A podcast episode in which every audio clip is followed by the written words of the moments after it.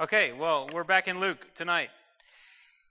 And uh, so this is the fourth week that we're in Luke. We're going all the way to Easter in Luke. Uh, we are not halfway through Luke, uh, but never fear. Uh, we're not going to make very much progress tonight either.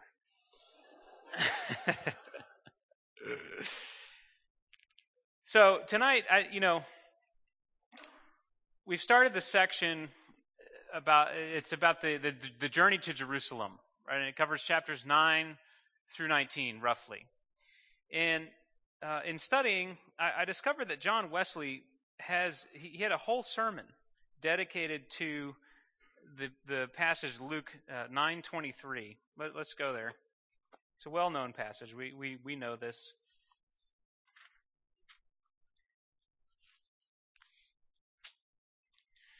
And he said to all, If anyone would come after me, let him deny himself and take up his cross daily and follow me. So John Wesley has a whole sermon on that verse. And it's not just a it's not just any sermon, it's sermon number 48 in his collection of 52 standard sermons. Okay, he compiled what he felt were the most essential parts of his teaching into this group of 52 sermons. And so I was like, oh, wow, a whole sermon on a single verse. I'm, I'm going to read that. And so I got to the end where he's kind of giving some, some challenges and exhortations. And here's what it says. And this is why, uh, this is why I'm going to preach on Luke 9 again tonight. Uh, we'll, get, we'll get, we'll catch up. But here's what John Wesley says. And this is why I feel, uh, I feel bound to uh, Luke 9 tonight. It is not enough for a minister of the gospel not to oppose the doctrine of self denial. So it's not enough just to not oppose it, to say nothing concerning it. Nay, he cannot satisfy his duty by saying a little in favor of it. If he would indeed be pure from the blood of all men, he must speak of it frequently and largely. He must inculcate the necessity of it in the clearest and strongest manner. He must press it with his might on all persons at all times and in all places. So that's why we're going to preach again on Luke 9. I, I read that and it went, I cannot just breeze over this. This is something uh, that is essential to our life together.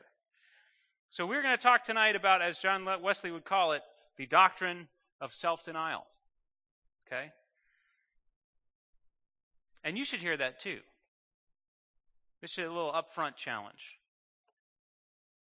It's not enough just to not oppose this idea of that you have to deny yourself, take up your cross and follow Jesus. It's not enough just to kind of nod toward it every now and then. It, everything revolves around it. Everything in our walk with God revolves around it. And as we'll see tonight, everything in the journey to Jerusalem revolves around this idea. And so we're going to spend some more time with it tonight, if that's okay with you. Is that all right? Church? Okay. So I, I want to say a, few broad things about this journey to Jerusalem. And then we're going to come back to chapter 9 and just uh, live, live there for a little bit. Okay? So, chapters 4 through 9 uh, were the ministry in Galilee. Jesus was establishing, uh, I, I think I mentioned this last week, he was establishing his identity. He was establishing the, the nature of his ministry, meaning that he came to save, he came to bring salvation. And what that salvation meant was good news to the poor, recovery of sight to the blind, you know, uh, delivery from de- deliverance from from demons and oppression, and uh, all these sorts of things, healing from diseases. So he was coming to bring his salvation, and what that meant was charging into where sin had corrupted the world headlong and bringing the life of God there. Okay, so we see that established in, in those opening in that opening section. And then finally, he was calling people to himself. He was identifying his followers and his opponents in that section. And so we have all the ingredients here, And then we get to chapter 9. And the final piece of the puzzle comes into play. And that is that the Son of Man is going to be rejected, delivered into the hands of the Gentiles, and be killed, and on the third day be raised. And it's at that point that it says he set his face to Jerusalem.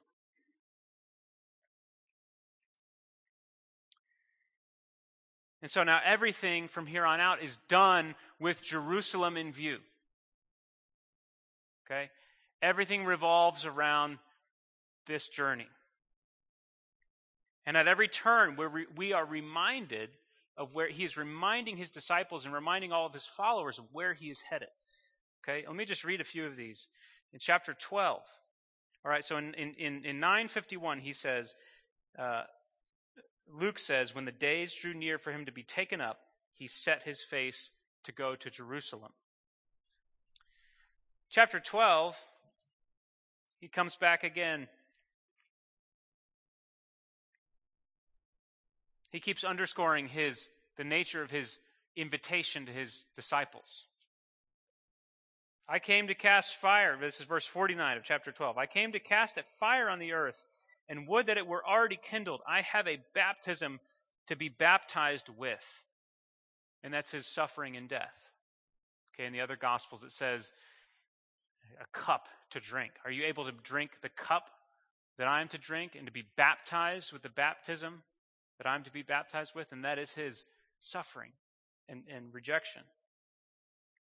Then in chapter 13, verse 31, at that very hour, Pharisees came to him and said, Get away from here, for Herod wants to kill you. And he said to them, Go and tell that fox, I like that, uh, Behold, I cast out demons and perform cures today and tomorrow, and the third day I finish my course. Nevertheless, I must go on my way today and tomorrow and the day following, for it cannot be that a prophet should perish away from Jerusalem. Chapter 17, verse 25.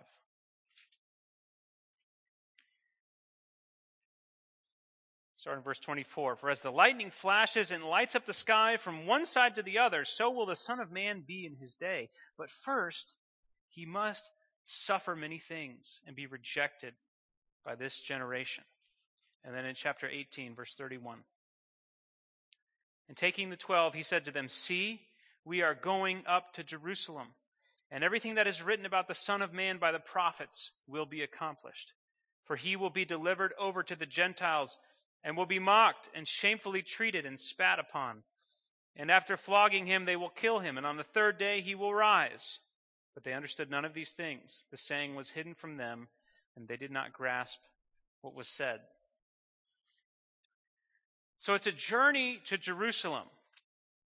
And so the story shifts from being about the nature of the, how God's fulfilling his purposes and, and what his salvation really looks like when it gets in the trenches, when it gets in those dark corners of society.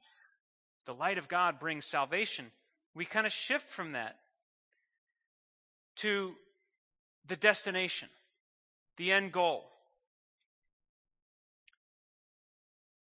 So from here on out, we have a destination, right? We were in Galilee. We were we were just doing ministry. Uh, he was gaining quite a following. He was becoming popular. Now he is on uh, on a journey, and he sets out in, in a direction, and, and there is a destination. So it's not so much, all right, we are now going to go on this geographical mission. It's it's a it's a it's a purpose. Okay? You could say that when you shoot an arrow, the journey it takes a journey, right? It's on a flight. It is going somewhere.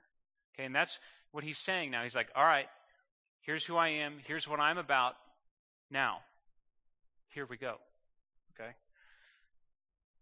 But it also provides this, this idea of journey. It provides a, a tangible metaphor for life as a disciple, right? He when he sets out on his journey, he has he has really said, "All right, you my disciples, if you're going to come after me and follow me, okay? Take up your cross and follow me." So the journey becomes the, the, the metaphor for, for life as a disciple. And he uses all sorts of language without even saying journey the, the way, the road, the walk with Jesus, following, coming after. And all this shows us that being with Jesus is never a stationary thing. We're never just in one we're never just standing still. If you're with Jesus, you're going with him. If you're with Jesus, you're following with him. You're headed somewhere. And there's training on the way. there's some of your stupidity that gets revealed on the way. But it's a journey and it has a it has a destination. And so this journey is about the destination and also the formation of the disciples. The formation of his his followers. And now it's a journey to Jerusalem. Now, Billy sent something out uh, through the email list earlier today about the Old Testament, um, how Luke uses the Old Testament.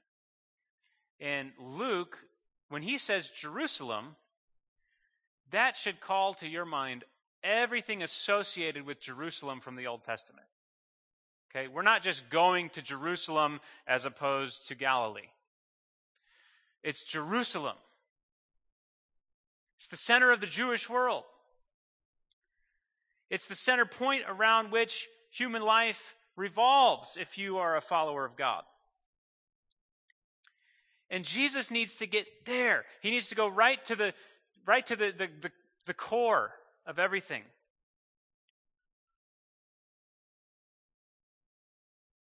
It's the city from the Old Testament, from Isaiah. It is the city of God. It's the, the in, in Jerusalem is the temple. Think of all that. Think uh, how much the temple symbolizes the sacrificial system, the atonement for sin, the meeting with God in the holy place. It's where the throne is. It's the capital. It's where the, it's the seat of authority.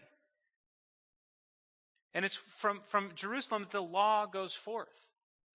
Okay, so Jesus is journeying to the place, the center, the nucleus of the people of God.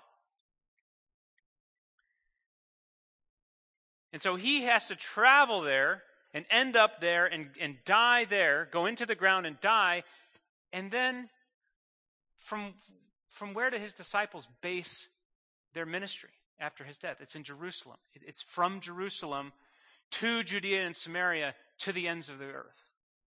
Okay? So you see how he has to end up there, but that's just the first part of the story. It's from there, it's from Jerusalem that the gospel will go to all corners of the world. So he says, I need to go there to do that work so that the whole world can experience the salvation that I've been revealing to you. I have to go to Jerusalem so that this isn't just me walking around Galilee doing these things. So it's all of you, my people, from Jerusalem going into the ends of the earth uh, to bring this salvation, to heal, to preach good news to the poor, and to do all these things that I myself have been doing. So it's from Jerusalem it's, it's in Jerusalem that he's going to, to accomplish the work that the Father sent him to do, to die, to be rejected. But it's also from Jerusalem that he's going to base all of the ministry that is then enabled by that work that he accomplishes. Okay? It's a journey to Jerusalem. One way to look at this the, the section uh, is to remember back to the parable of the sower. That's in chapter 8. The parable of the sower. And you could say that the ministry, his ministry in Galilee, he was, he was sowing seed. Okay? He was sowing seed. And it was falling on some good soil. Some of it was just being snatched. Some people just did not understand. But some of it was falling among rocks and thorns.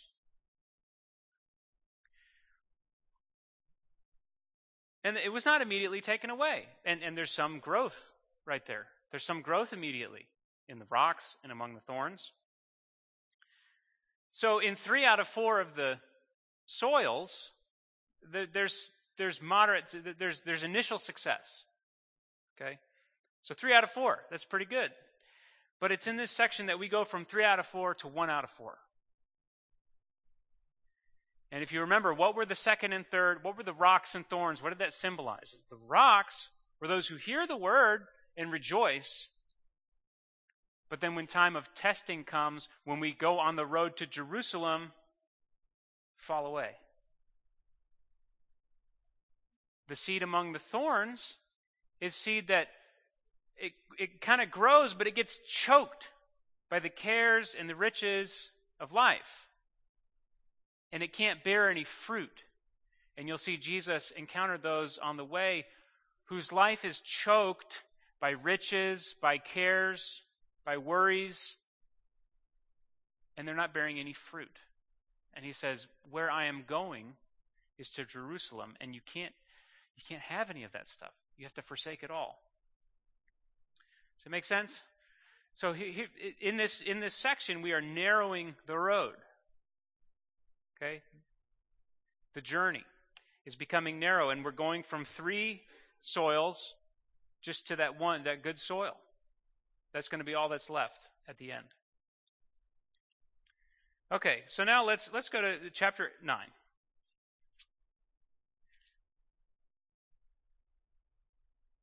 And I, I say all of that broadly about the journey so that we can look for that stuff here because uh, this is, this chapter is in, in, in a lot of ways a conclusion to the ministry in Galilee, but it's also a introduction, a prologue to the journey to Jerusalem. So let's look at it here tonight as a prologue to the journey uh, to Jerusalem. All right, I'm going to read uh, 18 through 26.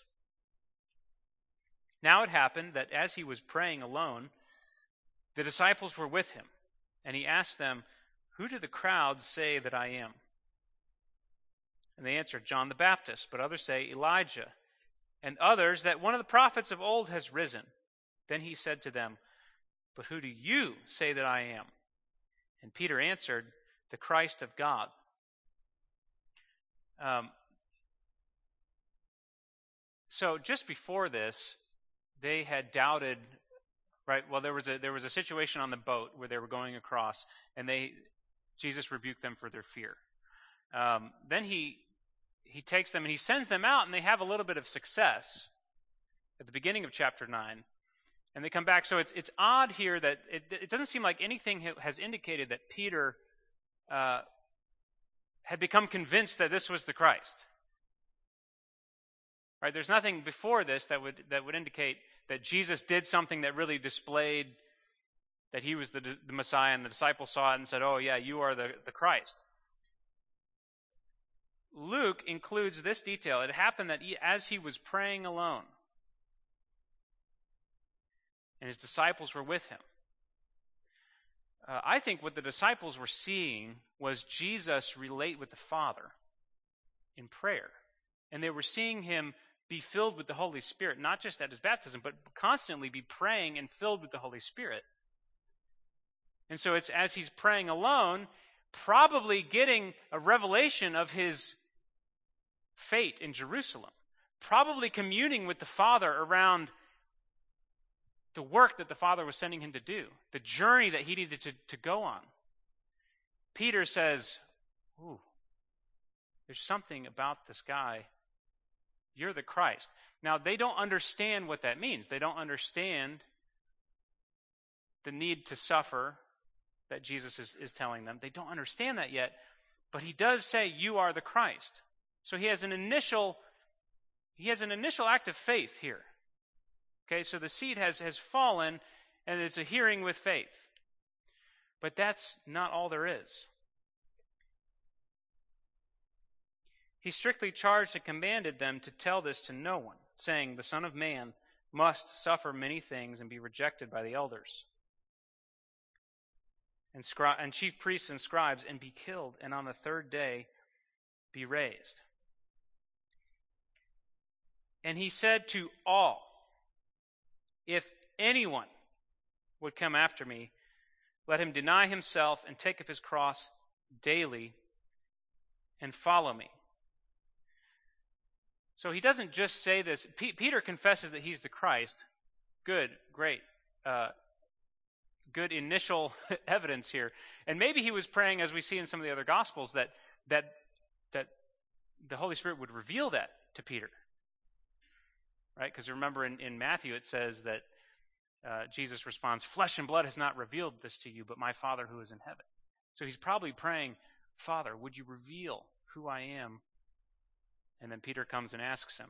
Um, anyway, so then he says, to all and anyone. So it's not just a call to his disciples, it's not just a call to his inner circle. This is a call to everyone. It's not just for super Christians, super disciples. Anyone who's going to associate themselves with Jesus is to deny himself, take up his cross daily, and follow him. This is the only way to be a disciple. This is not reserved for the elite disciples. If you are a disciple, it's because you're doing this denying yourself, taking up your cross, and following Jesus. For whoever would save his life will lose it, but whoever loses his life for my sake will, uh, will save it. Now, let me say something about life. Life here does not mean just the opposite of being dead.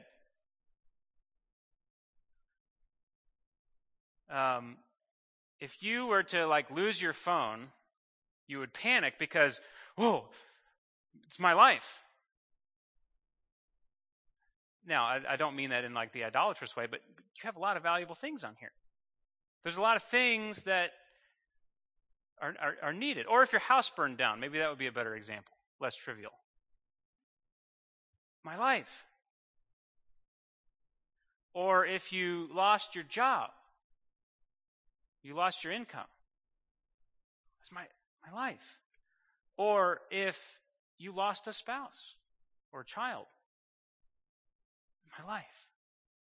So there's much more here to the word life than simply you know, having having the state of, of living. okay, life is is, is all of, of what makes you you. It, it, it's it's your humanness. Okay. And here he says, whoever would save his life is actually going to lose it. If you live for life, if you live for those things, Yes, even we'll see through this gospel, even your family, your father and mother, your property. Yes, even those things, if you if your primary concern is saving those, you will not find life. But whoever loses his life for my sake will save it. And you have to underline, for my sake. Because Jesus is not interested in suffering for suffering's sake. Suffering is to bring about redemption. Death leads to resurrection. And so Jesus calls us and calls his disciples to leave their lives, what we consider our lives and reorient totally around His life. Where we like to keep things revolving around us and keep everything in order around us, that all gets destroyed. It's like when they used to think that the earth, that everything revolved around the earth. I mean, this is how this is how powerful of a shift he's talking about. It's like when when astronomers used to think that the Earth was the center of the universe because from where we're standing, everything's moving. everything's moving around us. Woo. And then we discover no. There's something else that's the center. You're revolving around that. And that's the kind of radical shift. I mean, that would just blow your mind. I mean, all of their astronomy texts had to be thrown in the trash after that. All the calculations. are worthless because because the center is off by many hundreds of thousands of millions of miles. I don't know how many. Uh, probably my, my seven year old son could tell you. He, he likes little facts like that.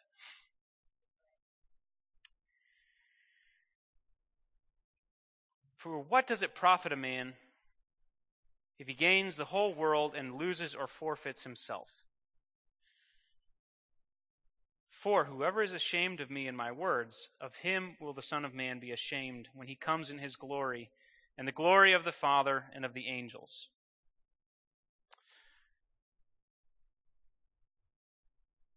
You want to preserve honor. You want to appear a certain way. And if my way of, of living is an offense to you, if it's, if it's shameful to you to think in terms of bending your whole life around this guy named Jesus, if that's offensive to you, well, then your presence in heaven is going to be offensive to me. Whoever's ashamed of my words, of him will the Son of Man be ashamed.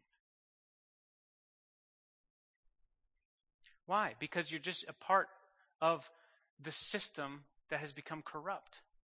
The system that revolves around my life, me and my life. And if you want to save that, then you're none of Jesus's.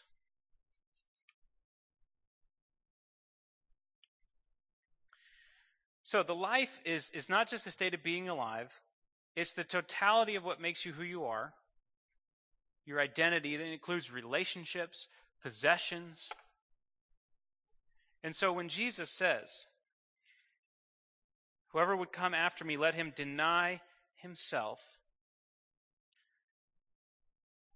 He's saying there is a will of God and there is your will. And when those two aren't going in the same direction, guess who needs to move? Guess who needs to change? The will of God, and this is great right here. We're heading to Jerusalem. Now, you will you can stay there. Right after this, he says uh, in verse 57 As they were going along the road, someone said to him, I will follow you wherever you go. And Jesus said to him, Foxes have holes, Birds of the air have nests, but the Son of Man has nowhere to lay his head. To another he said, Follow me. But he said, Lord, let me first go and bury my father. And Jesus said to him, Leave the dead to bury their own dead, but as for you, go and proclaim the kingdom of God. Yet another said, I will follow you, Lord, but let me first say farewell to those at home. This is exactly what Elisha said to Elijah, by the way, and he was out plowing I didn't I didn't know that that was okay. Uh, did you know that that was from this story? That that, that that was this that that that was what this passage was talking about. No one who puts his hand to the plow and looks back is fit for the kingdom. It's talking about Elisha and Elijah. So Jesus is walking along the road. Uh, back in in in Kings, it, it talks about Elijah comes, he throws his cloak on Elisha, and he's plowing, and he says, "Oh, let me go first. Say say goodbye to my folks. Let me put my things in order. Now, in Elisha, uh, Elijah says, well, okay, what is it? I mean, I don't care. Go do what you need to do. but what Jesus is saying here is, I'm looking for even more than Elisha, more pursuit, more persistence than Elisha showed for Elijah. Okay? And Elisha was pretty persistent. I mean, we usually look to him as like an example of a true disciple. But he's saying, don't even go home to say goodbye. Just leave everything.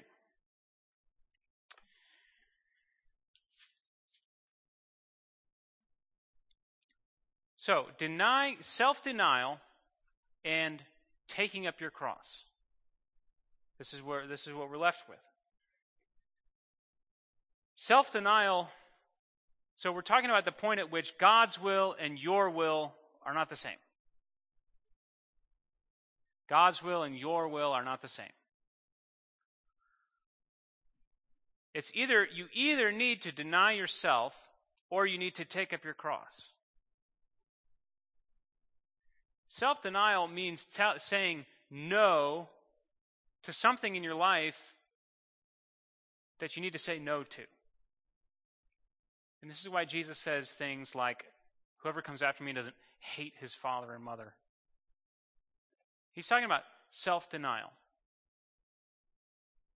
And it sounds harsh to us, but if you were a scientist and you kept going back to the trash to pick up those astronomy books, yeah, but this equation really made sense. Deny it.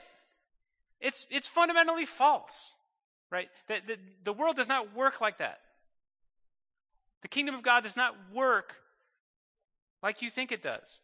And so there, there are things in our life that grab us to try and keep us in the self oriented world. And it's those things that we need to deny. No! And this is the word that's used when, uh, when Peter is falsely accused. Remember in John, they say, Oh, yeah, you were with him. And he goes, No! And he like curses. Absolutely not.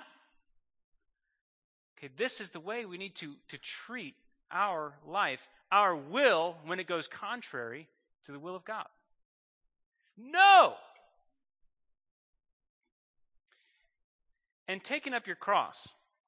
Now, there's, there, are, there are several aspects of the cross. I mean, the, the cross is a, I mean, it, it is one of the, the symbols of the New Testament. I mean, it, it is one of the, you need to understand the cross, right? Paul said, We preach Christ and Him crucified. And so there's a lot of aspects, there's a lot of angles from which to view the cross. One of which is, is atonement. Okay, we, we talk a lot about the, the atonement that Christ accomplished by shedding his blood for us.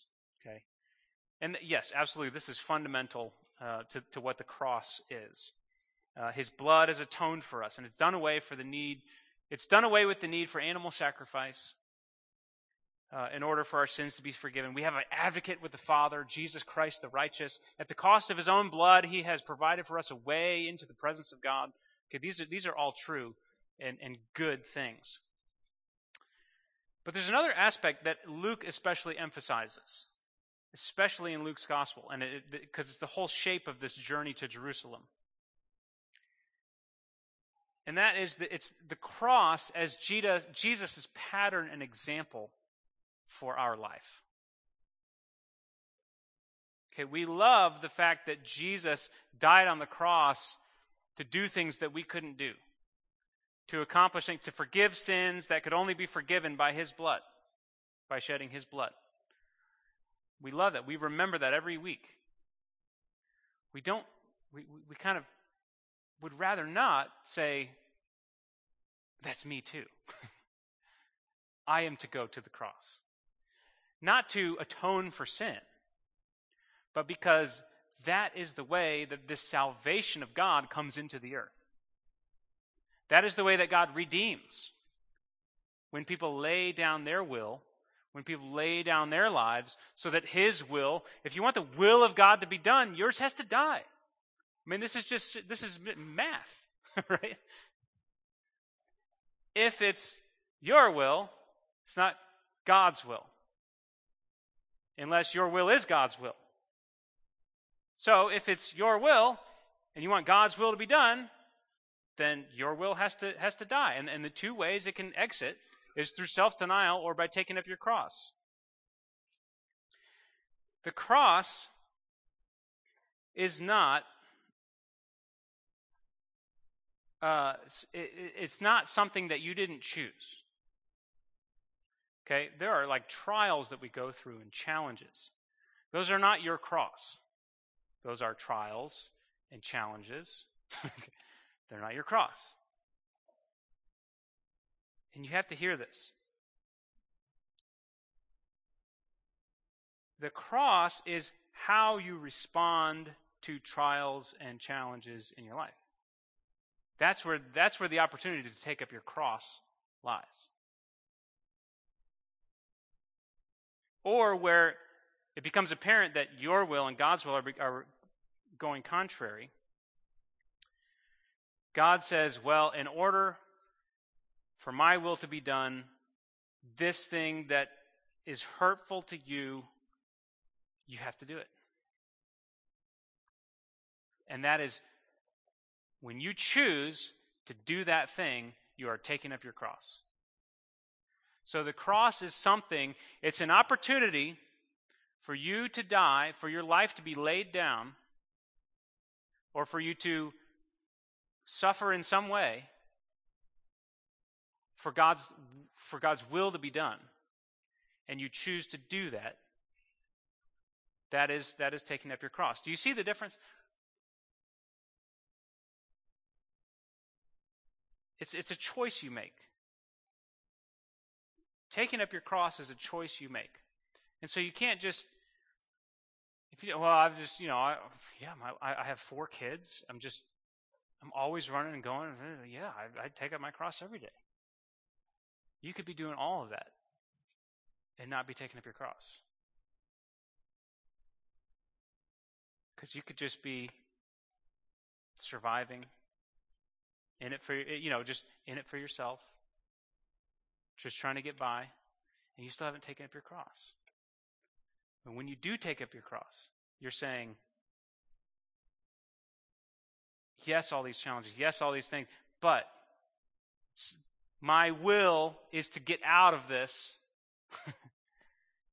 and I have said yes to this. Nevertheless, not my will, but yours be done.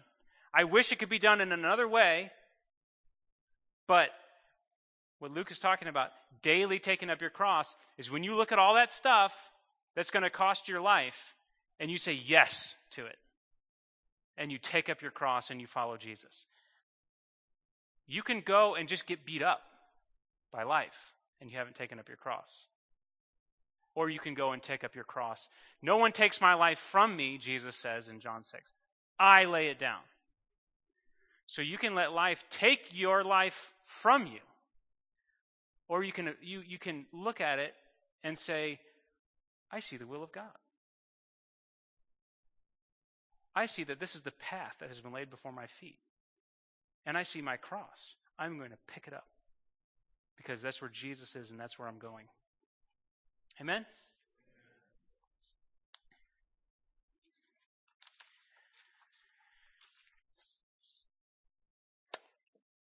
So, the, the true mark of someone who walks with Jesus is not whether they hear and respond in faith. Okay, there's, there's, those are a dime a dozen in the book of Luke. But it's whether they have a lifestyle of self denial, whether their life revolves around the will of God. And cross bearing. Sometimes, you know, sometimes taking up your cross is just a matter of, of attitude. You not you don't need to physically do anything different, but you need to put your will into this and to say yes to God in it. Does that make sense? It would have been different if Jesus was just executed. or if in one of those situations where they sought to put him to death, they succeeded. That would have been different. He wouldn't have taken up his cross. Uh, and do you see how that difference is, is crucial? This is, this, I think, something that we need to, to, to recognize in our life. Because the temptation is to say, I'm a, I, I'm a, I'm a victim of this, therefore I'm taking up my cross. No, taking up your cross is the exact opposite of being a victim. it's willful, it's willful self-sacrifice. Does that make sense? So, so the, the, the, a victim who's focused on what's being done to them cannot take up their cross. They're not in a state of taking up their cross. And this could set some of you free. This could set some of you free. And this is hard. This is hard to hear. This is hard to preach. But it's what Jesus said. He said harder things than I'm saying tonight. Let the dead, don't even go back and bury your dad. I don't think I'd, I'd dream of ever telling someone that. Whoever's ashamed of me, of him will I be ashamed. Now, you can't miss you can't miss all the little places where Jesus is saying, but here's the secret. it's so much better doing it God's way. You get so much more than you're clinging on to. Um, go real quick to a, a story toward the end of the journey to Jerusalem.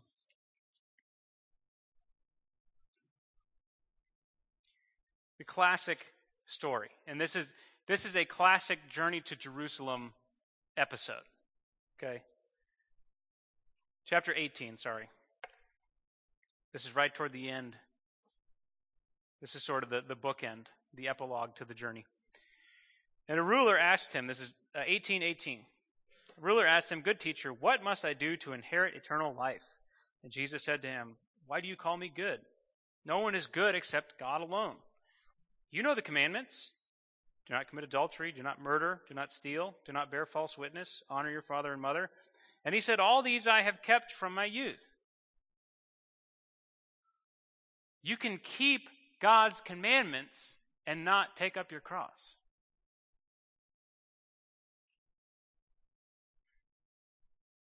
When Jesus heard this, he said to him, One thing you still lack. Now, let me, lest you think I just said something heretical. the will of God, the law of God is all pointed to love, laying your life down for someone else. The way that this guy was keeping the commandments was just self righteous and self justifying. Um, so he was saying, Well, I, I've done all this. Yeah, but you missed it. Okay. So the law of God is to take up your cross and follow Jesus. Does that make sense? Okay. The commandments of God are the will of God. But he said, One thing you still lack sell all that you have and distribute to the poor. Willfully part with all of that. Ah, okay. Take up your cross, and you will have treasure in heaven. And come follow me. You will have treasure in heaven. But when he heard these things, he became very sad, for he was extremely rich, the seed among the thorns. Jesus, seeing that he had become sad, said, How difficult it is for those who have wealth to enter the kingdom of God. It is easier for a camel to go through the eye of the needle than for a rich person to enter the kingdom of God. Then those who heard it said, and maybe some of us are saying, then who can be saved? Who can do that? But he said, What is impossible with men is possible with God. And Peter said, See, we have left our homes and followed you. are, are, are we in? And he said to them, Truly I say to you, there is no one who has left house or wife or brothers, and this is all part of losing your life. House, wife, brothers, parents, children, for the sake of the kingdom of God. For my sake, you don't just go haul off and become a, a poor, destitute person just for the sake of, I don't know, whatever. It's, it's because you've seen Jesus and you've heard it from him and you want to go where he's going, so you're leaving everything else. Who will not receive many times more in this time and in the age to come eternal life. Right? But that that that that initial that that self-denial it feels like death. Well, it is death. Taking up my cross. It's going to kill me. Yeah. and you're going to find real life. You're going to stay with Jesus uh, as he goes. And, and what you're going to find yourself doing is delivering salvation to the ends of the earth. you can save one life, yours, or you can bring salvation to the ends of the earth. What are you going to do? Because this is where we're headed. We're going to Jerusalem to die, but to set up mission control for the kingdom of God. And it is going worldwide. So, what you're going to see as we journey to Jerusalem, the disciples, go back to chapter 9, they don't get it. And you can't get it until you see Jesus Christ crucified and on the third day raised. You can't deny yourself. You can't take up your cross and follow him until you see Son of Man lifted up, crucified by his own decision and put in the grave and then raised by the will of God, raised by the power of God. And then it all makes sense. It all makes sense. And not only that, but then you realize, as Jesus says, this is what it's always been about. This is what the whole Old Testament is saying that the Christ must suffer. This is what he says at the end of Luke. Don't you know? We've made it so complicated. We've made such a mess out of all this stuff. Out of the Bible, we've made such a mess out of it. All that's ever been needed was to stop doing your will and do God's will. a child can understand that. That's why a child gets into the kingdom. You see that? It's, it's the simplest thing in the world, but it's the hardest thing to do every day. And so, Mr. Wesley, if you're out there watching, I'd like to submit to you that I have satisfied my doing by not just saying a little in favor of it. And I like to think that I have spoken frequently and largely about it and inculcating the necessity of it in the clearest and strongest manner. And so, Mr. Wesley, I would like to rest my case. Amen. Can we receive this? I know a lot of you have, have, have heard so many teachings on the cross in self denial. Maybe some of you this is this is fresh. Um, in any case, we can't come back to this enough. Can we come back to this enough? No. There's no way. I'm sitting here reading today. I'm like, I love studying about the cross. I love learning about it. But man, I need to I need to just do it every day. I need to read this every day. I need to be this excited about it every day. Uh, so we're on the journey to Jerusalem. And it's a journey with Jesus, and it ends in death and resurrection.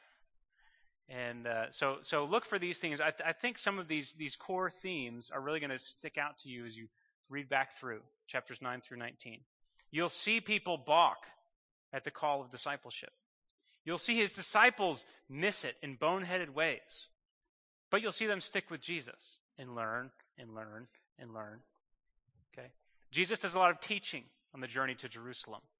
We need a lot of teaching. Okay? We need a lot of patience. And then there's little experiments. We'll go out and try. And they come back and adjust a little. Okay, this is who we are. We are on the journey to Jerusalem. And so this is our story. These lessons are our lessons. And we need to receive them uh, as from the Lord for us in this time. Amen. Can we come and uh, worship some?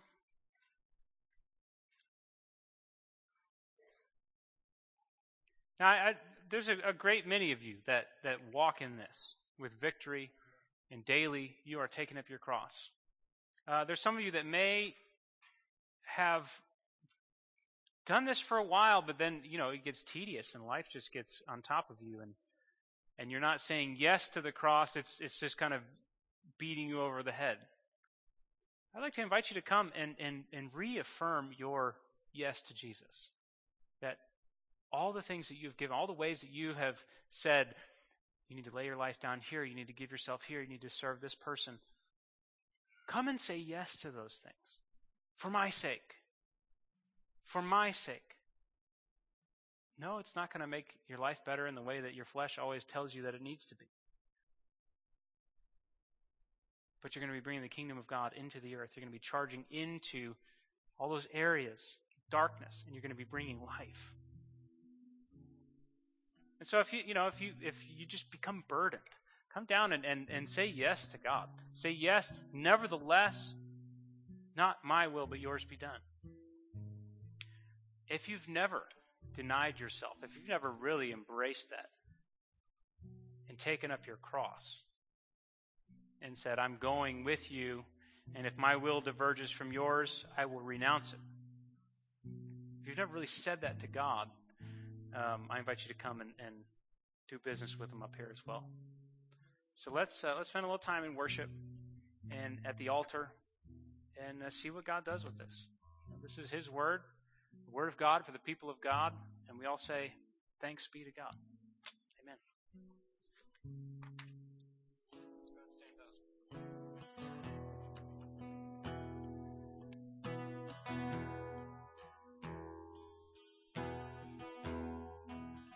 giving you my heart.